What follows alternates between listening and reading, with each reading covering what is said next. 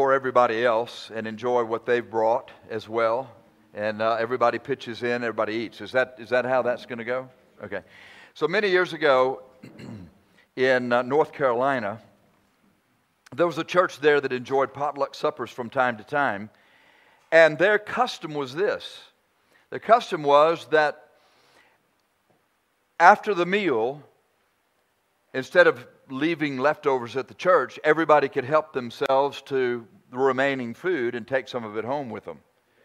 So one of the ladies in the church had a platter about this big that she brought to the potluck supper. This is how she brought her food. And what she took, she, she got one tomato and she cut it up in very, very thin, thin slices and she put the slices all around so that they filled the platter.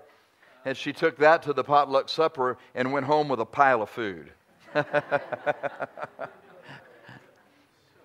yeah. so, um, so I don't know if the, I, I don't know if I gave you instruction now. yeah, we'll see. But hopefully, you get a, somewhat of an idea that maybe you should do a little better than that. We're looking forward to that. We do potluck suppers once a month. At home, we have a Monday night Bible study, and uh, everybody comes that comes, and we share the food. It's awfully good. And then we divide up, and the ladies have a study, and the men have a study, and like that. So it's a good time of fellowship. It's a good time of Bible study. So I'm really looking forward to being here with you on Wednesday evening for that as well. Really looking forward to that. We have certainly enjoyed our time so far with you. And really and truly, this is the first time you've ever had a meeting, I understand, that has extended past Sunday into the week. And this is also the time, I think, of holiday, is that right? And to see so many of you here on Monday night, that's a great thing. What a great testimony. I pray honestly, and we have been praying, that you're not disappointed at all for coming to be in fellowship, to, to come and be able to sing together a little bit, and come to hear some preaching tonight. Hopefully, that will be uh, more instruction and, and, and further help to you in your relationship with the Lord Jesus Christ. Let's have a word of prayer and then we'll continue on. I'll tell you what the subject of our a message will be tonight, and then after that, we'll begin to open the scripture and go through several passages where hopefully the Lord will give you some, some guidance, some help. Yeah. So we, re, we, re, we refer to these two as S and T. It's, it's not that we're having so much trouble with Stanislaw, we're not, but we're having a little bit of trouble with this one. Yeah. So, so S, why don't you pray for us tonight?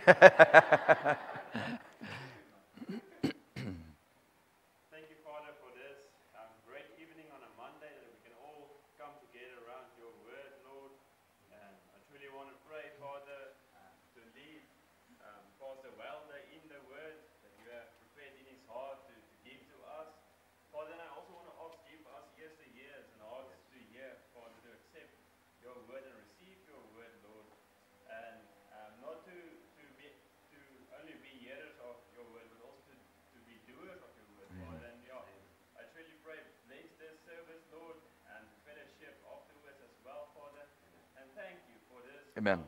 Mm-hmm. Amen. Yep. Amen. Amen. Yeah, it's nice to be able to extend the celebration of your anniversary to this as well. Have you ever heard the expression? Have you ever heard the expression? Your talk talks and your walk talks. You heard that? Yeah. What's the remainder? What's the rest of it?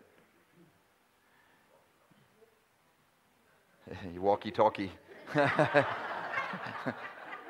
pretty good. Yeah. Eh, nothing wrong with that. yeah. Your talk talks, your walk talks, but your walk talks louder than your talk talks. Let's say all that together real quickly right now. your talk talks and your walk talks and your walk talks louder than your talk talks. Well, you can work on that a little bit. The idea is that you can profess something to somebody that you know, uh, that you believe, but if the way you live your life does not match what you say, they look at you as a hypocrite. And so it's very important to us that, that we not only can talk a good line, but we can walk a good line. And so the question is then, if that's the case, if, if it's important to the Lord that we walk a certain way, a Christian walk, a spiritual walk, then it seems to me that it makes sense we should go into the Bible and see if the Bible gives us specific instruction as to what that walk should be. And you're going to find tonight as we go through the scripture in a few places that the Bible gives you very specific instruction in exactly how we as Christians should walk. Now, each time that we turn to a passage of Scripture, and I'm going to give you one in just a moment, then I want you to read that, and as you're reading it, this is going to be a little bit like a treasure hunt. I want you to see if you can find for yourself what is in the passage of Scripture that we're reading that tells you how you should walk. In other words, pay careful attention to it and see if it's revealed to you uh, that the instruction that that particular verse of Scripture gives about how you should walk. You ready to do that? Okay. It's going to be like finding a little bit of a treasure. And the first place we're going to look is in the third epistle of John, the third epistle of John in verse 4. the third epistle of John. So the one right before Jude, the one then before Revelation. Third epistle of John, verse 4. And John is saying to his well beloved Gaius in verse 4 I have no greater joy than to hear that my children walk in truth. Did you find it? What is it? Walk in truth. Okay, so there's a very, that's very clear, very specific instruction. As a matter of fact, on Saturday when I was ask, answering questions, by the way, those were great questions, and I enjoyed that time with you. Uh, we, we talked about the joy of the ministry. One of the great encouragements in the ministry is to see that when we've been feeding and feeding and instructing and instructing, that over time you see Christians walking in the very truth that they have learned. So it's evident then, according to this scripture, first of all, that we should walk in truth. Walk in truth. Walk in truth. So this then describes how we are to walk in relation to the Bible. In other words, each of these things we're going to see will teach us how to walk in relation to something. This is how we should walk in relation to the Bible. You're told that you should read your Bible, and many of you do read your Bible. Well, then you should walk according to the truth that you have read. Your, your life should begin to be an example of the things that you're reading in the Scripture. Jesus Christ was praying to his Father and he said, Sanctify them through thy truth.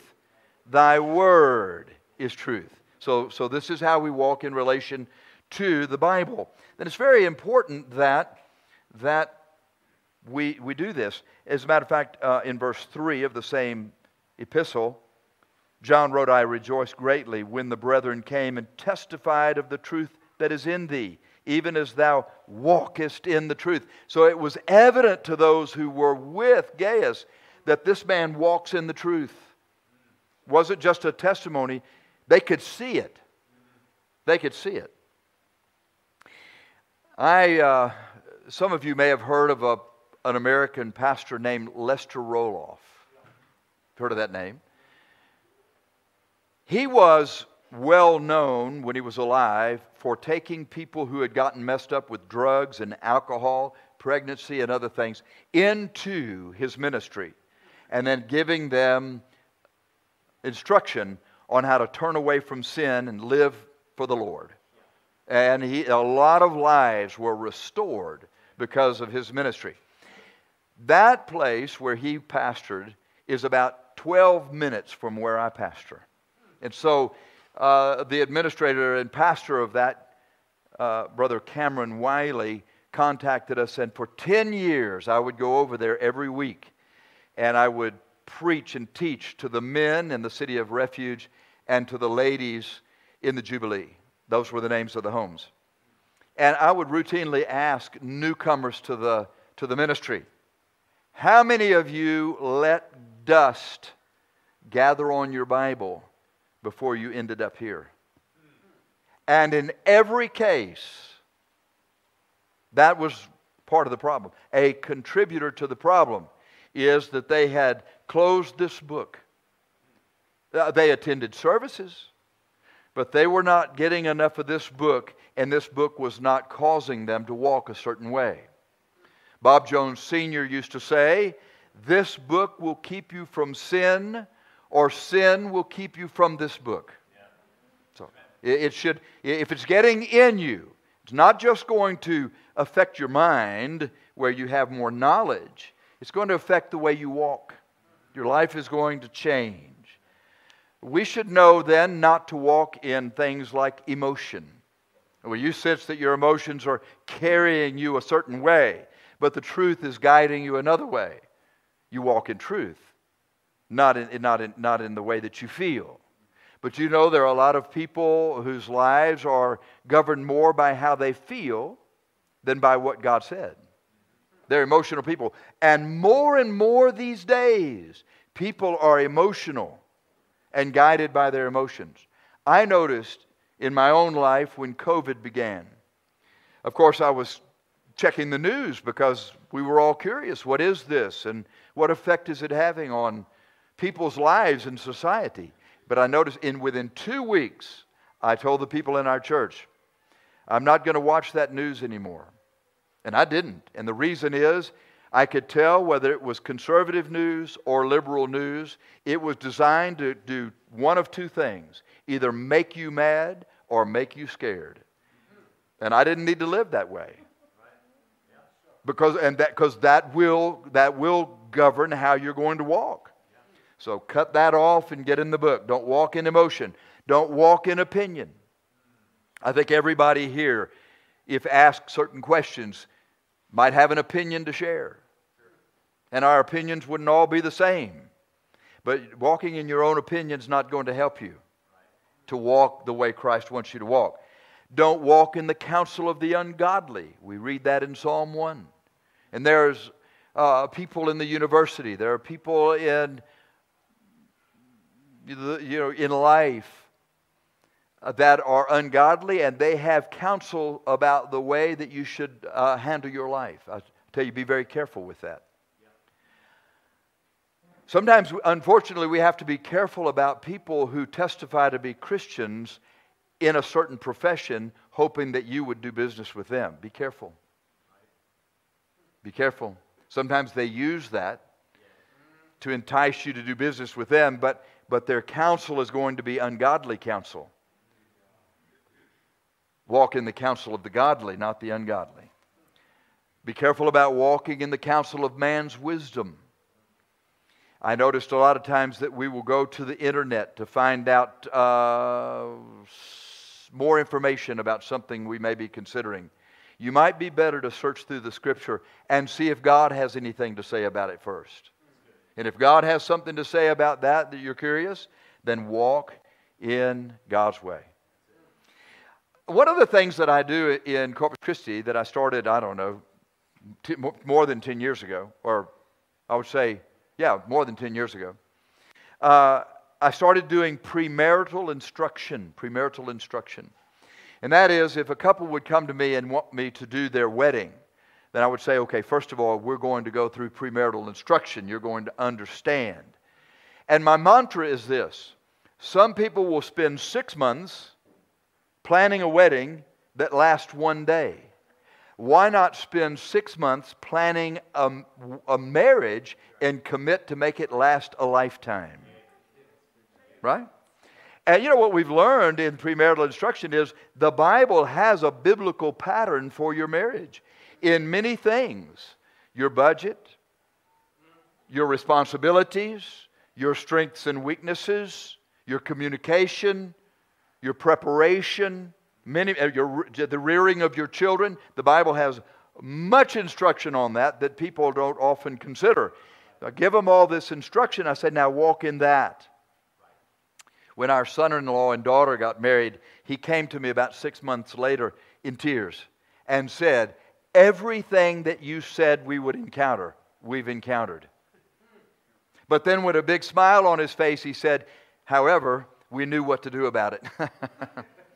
That's an excellent thing. That's an excellent thing. Now, I was, uh, I was doing premarital instruction with a young couple. Her family is not saved. They said to her, You and your fiance need to live together. That's what they said. And you need to live together because that way you'll understand whether or not you're suitable for each other in marriage. So, in one instruction, she asked me, Should we live together? I didn't fall out of my chair. Oh my gosh, what are you talking about? How dare you? You know. I knew she didn't know, right? I said, no, I said, uh, I said, no. I said, you follow this biblical pattern and you will be prepared for life together. You don't have to live together to be prepared for life together. More people who live together for a period of time break up. That's not the way you do this. And so, you know what she said? She smiled and she said, Okay, I'll go back and tell my family. I'm not going to do that. You know what she's doing? She's walking in truth. Walk in truth. Job 28 28 says, uh, the fear of the Lord, that is wisdom. And to depart from evil is understanding. And the Lord will show you in the scripture how to depart from evil. And as you follow him, he gives you understanding. Walk in, help me, truth. Turn to 1 John 1 7. You're nearby. 1 John 1 7. Here's another one. Okay, now you have to really pay attention to this because it's sort of nestled in the verse. See if you can see what it says about how we should walk. If, but if we walk, 1 John 1 7, but if we walk in the light as he is in the light, we have fellowship one with another, and the blood of Jesus Christ, his Son, cleanseth us from all sin. So, nestled in there is some instruction on how you ought to walk. Did you see it? What did it say? Walk in the light. Walk in the truth, walk in the light. All right, so walking in the light, this is how to walk in relation, not so much to the Bible, but how to walk in relation to Jesus Christ. The testimony of Jesus Christ that John gave us in his epistle is this is the true light. Jesus Christ said, I am the light of the world. All right, so, so now we're going to walk in the light. And if we do, we have fellowship one with another. Look back here with me at verse 3, same chapter. That which we have seen and heard declare we unto you, that you also may have fellowship with us. And truly, our fellowship is with the Father and with His Son, Jesus Christ. And these things write we unto you, that your joy may be full. This then is the message which we have heard of Him and declare unto you. What are the next three words? God is light. And in him is how much darkness? No darkness at all. If we say that we have fellowship with him and walk in darkness, we lie and do not the truth. But if we walk in the light as he is in the light, then we have fellowship one with another. And the blood of Jesus Christ, his Son, cleanseth us from all sin.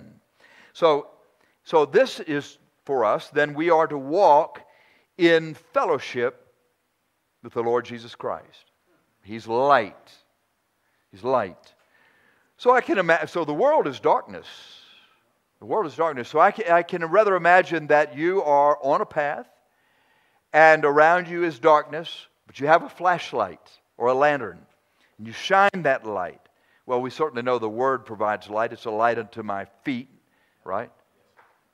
Lamp unto my feet, a light unto my path. But Jesus Christ is light. It's like you're, it's like you're in light in this place. And as long as you are walking with Him, then you have the light you need around you to guide you to enjoy fellowship with Him. But you know what I've noticed? As pastors, we have a lot of individual fellowship with people, a lot of contact with people. And I've noticed something about many Christians today. They have become comfortable, they've become comfortable walking in darkness. So, where we're staying, we have a nice place to stay, and we're very thankful to you for the accommodation. All right, so, but at night, uh, I, uh, in the kitchen area where we are, I'm reading the Bible or whatever, and then I turn off the light. Immediately, everything is pitch dark in there. But after about 30 seconds, my eyes have adjusted. There, there's a light outside, just a little bit of that light filters through. And then there are, uh, there are several plugs on an extension cord, and the, it's a surge protector, and there's a little light on the surge protector. I can see my way around that place with just that little bit of light. But that's not really light, it's darkness. But my eyes have become adjusted to the darkness. There are many Christians whose eyes have become accustomed to the darkness, and they are navigating through life without the bright light of the Lord Jesus Christ. How many of you, at any time in your life, this probably won't pertain to the younger ones, I'll give you your own illustration. How many of you ever went to a matinee movie in a movie theater in the afternoon? How many? Do you ever do that? I did that. And so you're watching the movie and you're in that, that uh, theater, and then you walk outside. It's 3 o'clock in the afternoon. Yeah, ah, immediately that bright is so, it's so bright. It's like, oh. You don't even know what I'm talking about, do you? so I'll give you your illustration. You're in bed at 2 o'clock in the morning, and your father comes in and turns the light on. Ah! A lot of Christians are walking in darkness, and the, and the light of Jesus Christ is actually irritating to them. It's annoying to them. It's abhorrent to them. It's too bright.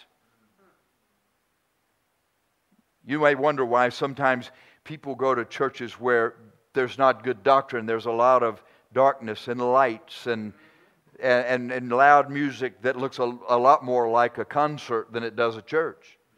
You know, they, they become comfortable with the darkness. And you have to stay in that light. Because if you don't stay in that light regularly and your eyes become adjusted to the darkness, the next time you see the light, it's like, I don't like that. Pastor's in here preaching, and, and you're, you've been living in the darkness, but you're here in your seat. And all of a sudden, he comes in with something strong from Jesus Christ, and, and you're, you're not receiving it, you're abhorrent. You should never go walking where Jesus Christ is not welcome. If you're walking somewhere Jesus Christ is not welcome, then you should not be welcome. Because you're walking in the light. Okay? It's not very difficult. Walk in truth, walk in the light. Correct? There's another one, Galatians 5:16. You know, people have told me, they've probably told you, I don't know about that Bible, it's a little hard to understand. We haven't had too much trouble finding the first two points of the message, have we? They've kind of laying there on the surface, right? Galatians chapter 5, verse 16. Galatians 5, 16. This I say then, walk in the Spirit, and you shall not fulfill the lust of the flesh. Hmm. Walk in the Spirit, and you shall not fulfill the lust of the flesh. I've had people come to me and say, Preacher, how do I get over this sin? I said, Walk in the flesh. No, walk in the Spirit. In other words, in other words, there are times when people are having trouble with the sin, and their, their fight, their direction is to fighting the sin, attention to the sin, crying out about the sin. And what he said is just walk in the Spirit. There, there's more to dealing with sin, but this is the, this is the positive approach. Don't, don't keep magnifying the sin by giving all of your attention to it. Walk in the Spirit. Because you see, the Bible says in the next verse, the flesh lusteth against the spirit, and the spirit against the flesh, and these are contrary the one to the other, so you cannot do the things that you would. They're contrary. They're contrary. That means that the flesh is going in this direction, the spirit is going in this direction, and they're contrary. So, so if, you're, if you're trying to follow the Spirit, but you are walking in the flesh, you're going the wrong way on a one way street. Right? I went to visit a fellow that was 75 years old and he had wrecked his motorcycle. He, he was driving out in the country, and in Texas, we have, you may have that here as well, barbed wire fences, right? And he, when he wrecked, he went under the, and he went through that fence. Yeah, so he was a little bit messed up. And I went about to see him, and so I saw him there, and I said, "How you doing?" He said, "He said I I I, uh, I feel like a man that that was traveling the wrong way on a one-way street." the policeman pulled me over, he said, and said, Man, do you know where you're going? I said, Yeah, I know exactly where I'm going, but it's obvious that I'm late because everybody else is already leaving. He said, Man, didn't you see the arrows? He said, Shoot, I didn't even see the Indians.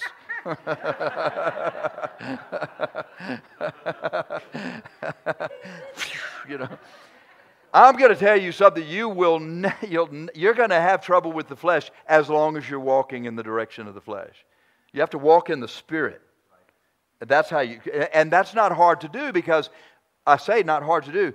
As many as are led by the Spirit of God. They are the sons of God. He's there to lead you. Now, I'm going to show you something about the Spirit of God that may, may help you to understand His leadership. All right, I ask you to pray. I'm going to ask you to be a part of my illustration now, okay? So you need to stand up here, and I'll show you how this goes. Okay. All right. When the Holy Spirit leads in your life, one of His characteristics, you know, in the fruit of Spirit is gentleness right? And the wisdom that is from above is first pure, peaceable, right? Gentle, easy to be entreated. So his leadership in your life is gentle, right? So just say S. Yes. Come, come, come, come, come on, come on, yeah, come on. So you got to be paying attention because I'm not talking very loud, right? And I'm just going. It's just gentle. Say, is this hard? No, this is not tough. Okay, watch out. There's a drop off there. We're going to go this way. Okay. So, like that. But some people are saying, you know, bless God, I want God to really come down hard on me if I'm not living right with God. And they're expecting the Holy Spirit to be, hey, come on, you better get back in your seat. You don't know to get over here, you grubby, what do you call yourself, a Christian?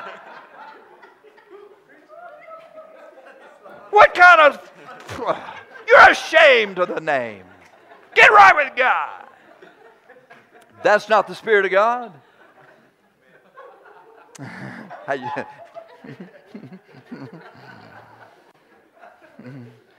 a lot of Christians are waiting for the Spirit of God to come in and beat you up.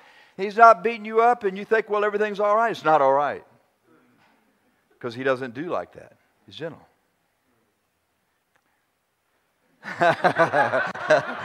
Boo! yeah, been down that road once. Not going to do that again. You walk in spirit. quiet. The devil doesn't have to make you bad. He just has to make you busy. Too busy to sense the gentle leadership of the Spirit of God. Slow down. Look for his leadership. He's there. You're a son of God. He wants to lead you.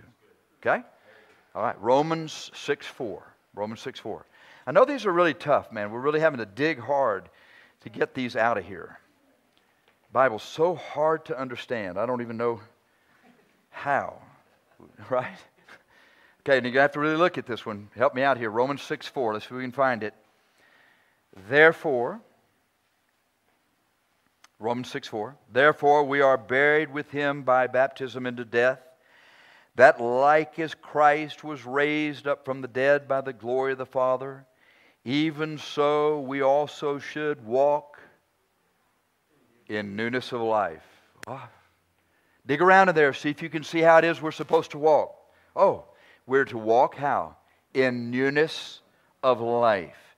All right, so to walk in truth is how we walk in relation to the Bible, right? to, to walk in the light is how we walk in relation to Jesus Christ. To walk in the Spirit, obviously, is how we walk in relationship to the Spirit of God.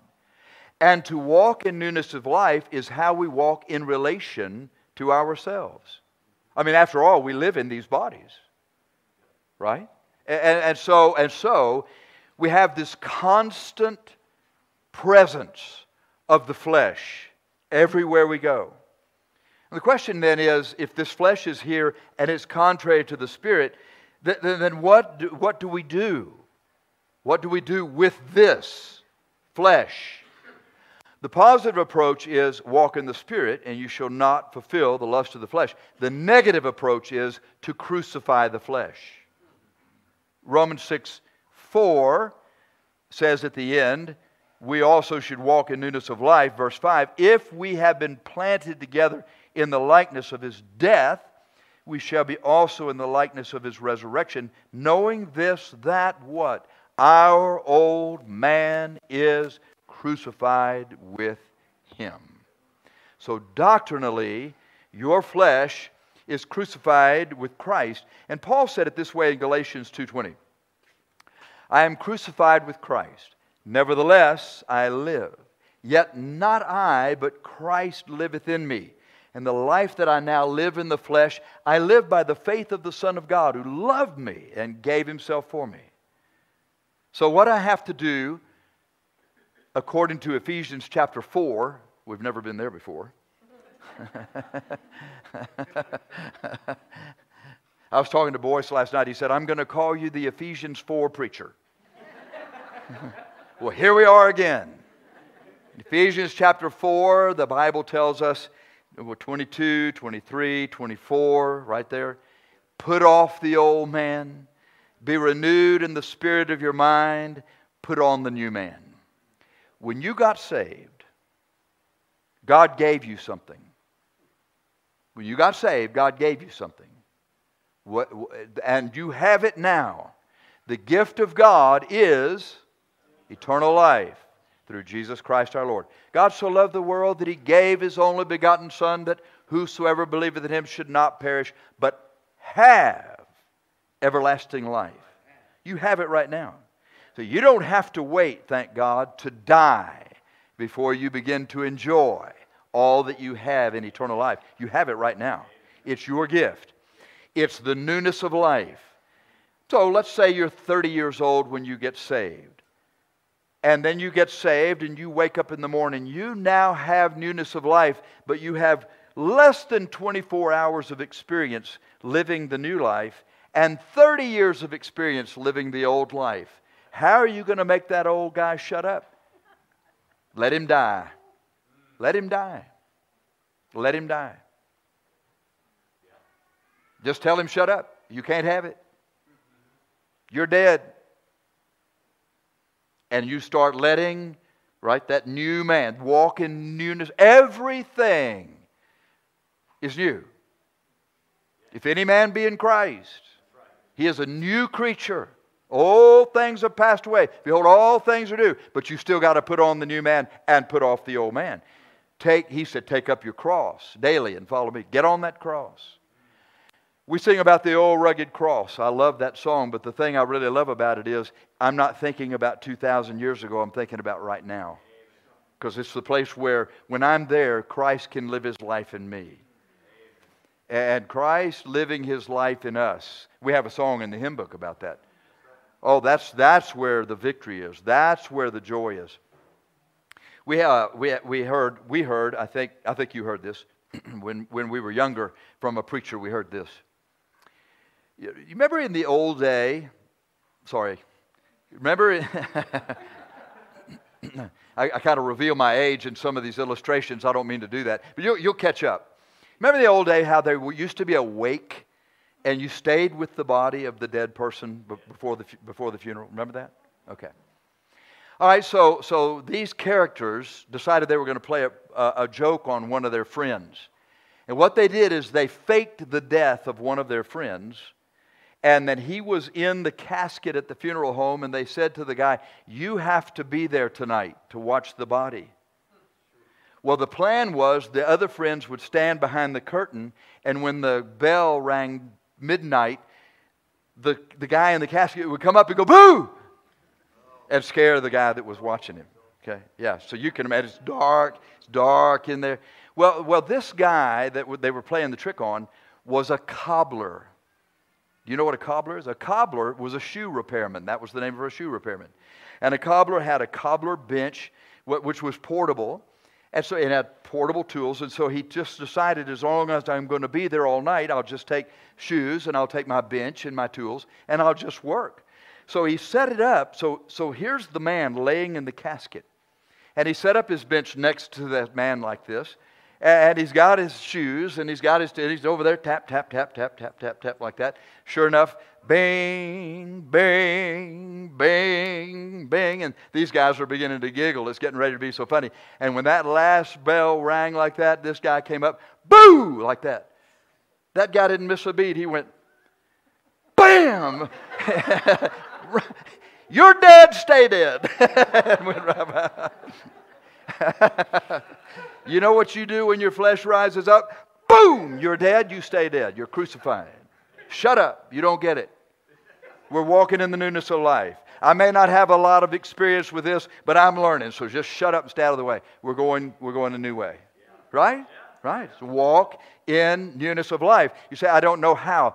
Well, with truth, with light, with spirit, as you see, he's teaching you, and you walk in that newness. This is a different thing than what we used to do.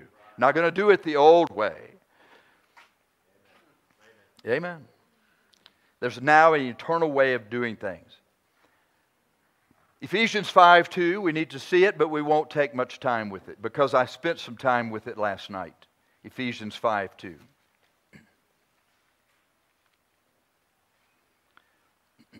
Ephesians 5 2. One for the context. How about that? We're in the book of Ephesians and we're not in chapter 4. we graduated. Be therefore followers of God, verse 1 says, as dear children, and walk in love as Christ also hath loved us and hath given himself for us an offering and a sacrifice to God for a sweet smelling Savior. Savior. Uh-huh. You're going to have to really study that one. Can you see in there how you're to walk? How's that? Walk in love. Walk in love. Now, we spent some time on this yesterday. So, we're not going to we're not going to belabor this point. But but each of these has something to do with the relation to something else. So this is how we walk in relation to other Christians. Walk in love. And like I said, we spent a good deal of time on that last night. But even though I threw you in your chair, charity covereth the multitude of sins, you can still love me. I love you. I don't know why you wouldn't want to love me. okay? We'll go to the next point because we've, we've talked about this one. Colossians, the next book, uh, you know, Ephesians, Philippians, Colossians, so two epistles over. Chapter 4, verse 5. Chapter 5. Ephesians chapter 4, verse 5. One more time, you have to, you have to come into this with maybe Greek manuscripts. You're really going to have to dig hard here, see if you can find this. I'm telling you, the Bible's hard to understand. It really is. Yeah. Walk how? In wisdom. The rest of it says, toward them that are without, redeeming the time. All right? Walk in wisdom t- toward them that are without. So, this is how we walk in relation to the lost. We walk in love, and that's in our relationship to each other. We walk in wisdom toward them that are without. How we walk in relationship to the lost world. Isn't this amazing? These things the Bible has given us really cover so many elements of our life, right? Somebody says, Well, how should I walk? Toward my employer or to my neighbors or to my lost friends or my family. Walk in wisdom. Walk in wisdom. Uh, uh, he says in verse 6 Let your speech be always with grace, seasoned with salt, that you may know how you ought to answer every man. Let me tell you one thing that is common about every lost person that all of us in this room know they need Jesus. They need Jesus. Whatever else it is they've got trouble with, they need Jesus. And we must have the wisdom to deal with them about that matter that they need Jesus. We need to talk to them about their soul and, and Christ's provision for them at Calvary. They need Jesus. And we have Jesus. Now, you know, a lot of times when, when we talk about this subject here, walk in wisdom toward the lost, immediately there is a, uh, something that wells up in the heart of people. Sometimes it's excitement because you have some experience with this and you love the opportunity to tell people about Jesus Christ. But sometimes what comes up inside of you is fear. Right? If what comes up inside of you is uncertainty. I don't know what to say. L- let me help you with something. You know more than they do. Even if you don't know much, you know more than they do when it comes to Jesus Christ. You say, but what in, what in, in what respect? You know Jesus. You know Jesus. You, you could honestly say to them, I don't know much to say, but I'm going to tell you one thing you need Jesus you'd have Jesus, your life would be better. You could say that. You need, I'll tell you something else you have. You have a testimony. Let me ask you a question Has Jesus done something for you in your life? Has Jesus done something for you in your life? Hey, look at here. Amen. Good to see you. I'm glad you're here. Yeah. He's done something. Jesus done something for you? Thank God he's not the one that throws you in the chair. huh? Has Jesus done something for you? I, I, could go around the room, right? I'll tell you something. He's done something for me. I'm a very different man today than I was. And I must say, my wife must say, he's a whole lot better husband than he used to be. Yeah. And he's still getting better. I have a testimony. I can tell somebody that doesn't know Jesus about something that Jesus has done in my life. And you know, sometimes your testimony touches people in a special way because they didn't realize that uh, with Jesus Christ, it's about a relationship. It's not about a religion. There's a real, there's something going on between us.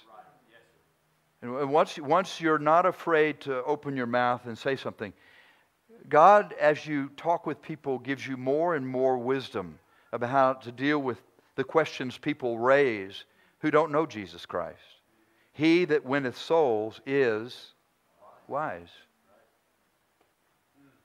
I want to tell you something. When I, when I first got going for the Lord, I told you about that yesterday. When I first got going for the Lord, I was so scared to witness. I, I would not dare walk up to somebody who didn't know Jesus and say a word about him because I, I was uh, uh, afraid they would ridicule me or they might ask me a question I couldn't answer. And I literally was scared to death. So, you know what I would do? I will tell you a few things that I would do. I would go into the men's room in, in the you know, restroom, and I would roll out the paper a little bit, and I would stick a track in there and roll it up. Imagine their surprise. Whoa, what's this? we, we had a Catholic church two, two blocks from our house, and they played bingo on Tuesday night. And I would get a bunch of tracks, and as soon as I knew everybody was paying attention to their bingo card, I would run out there and I would put tracks in their windshield wipers in the dark, and then I would run back to my house because I didn't want anybody to see me doing that. I wanted them to know Jesus, but I was scared to tell them. I was a bank president, and so we had three other bankers in town that were president of their banks. And I wanted them to know what I knew because I think you sort of win the people that are like you. But I was scared. I didn't want to walk in their offices to tell them. So what I would do is I would get envelopes, and then I would put a tract in there, seal the envelope, put their name on the tract, personal and confidential, and I would go to the night depository and stick it in there and shut the door. But you know what happened when I went off to Bible college after I got out of the banking business? I got a telephone call from somebody and they said, do, do, you know what happened to Henry Medina? Henry Medina was the president of one of the banks. You know what happened to Henry Medina? I said, No, what happened? He came under such conviction about his soul, he went to the pastor of the Baptist church and said, I need to be saved. And he led him to the Lord. And I'm telling you, this past Sunday, while I was here, he was in First Baptist Church in Corpus Christi, Texas, going to church. And that happened over 30 years ago. Bob Fairchild was the president of another bank. Bob Fairchild went to the same pastor a few months later and said, I don't know why it is, but I'm so concerned about my soul. I, I, I, how do I go to heaven? And the pastor led him to Jesus Christ. I couldn't do much, but the little I did helped some other people come. That was wisdom for me. Well, I've been doing this a little bit longer. And now we've had the opportunity sometimes like we did today at lunch. We're sitting down having a conversation about some stuff. We're trying to learn more and more truth from the Bible, and there was a young man sitting next to us that wanted to know a little bit more about Bible. He decided to come to church tonight. He's here with us. Yeah, and we're really glad you're here. Yeah, we're really glad you're here.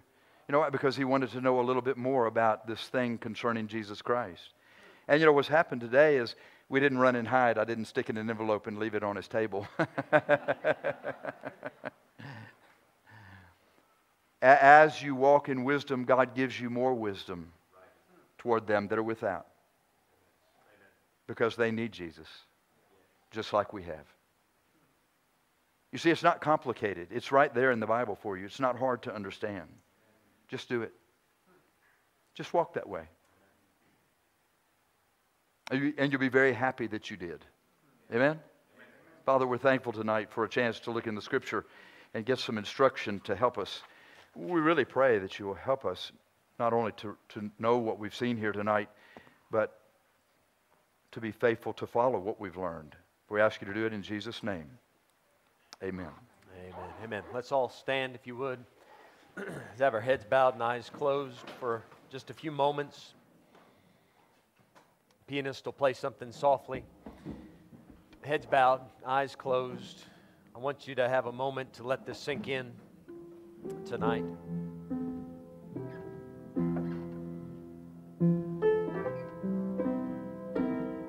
Some of the most profound truths, we talked to uh, Brother Welder mentioned it yesterday, are, are the simple truths.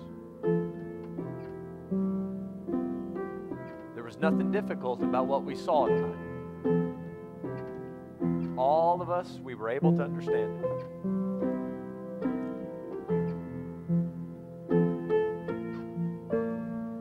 The question is, what will you do with what you've heard? Enoch had this testimony that he walked with God.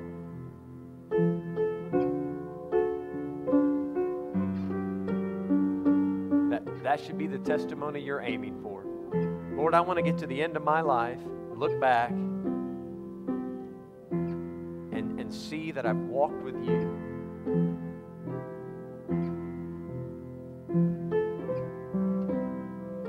walk in truth, walk in light, walk in love, walk in wisdom, walk in the Spirit.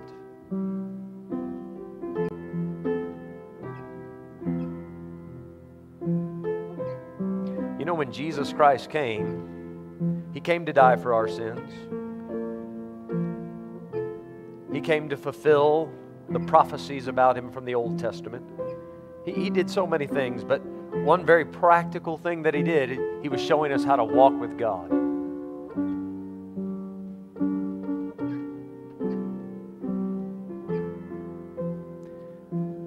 Before we close, I'm not going to keep you long. I'd love for you folks to have a chance to fellowship, and I know you need to get home and get ready for work tomorrow and get some sleep. I understand. We got one more night of preaching. Really looking forward to it. But before we close, can I just offer this as an invitation to you?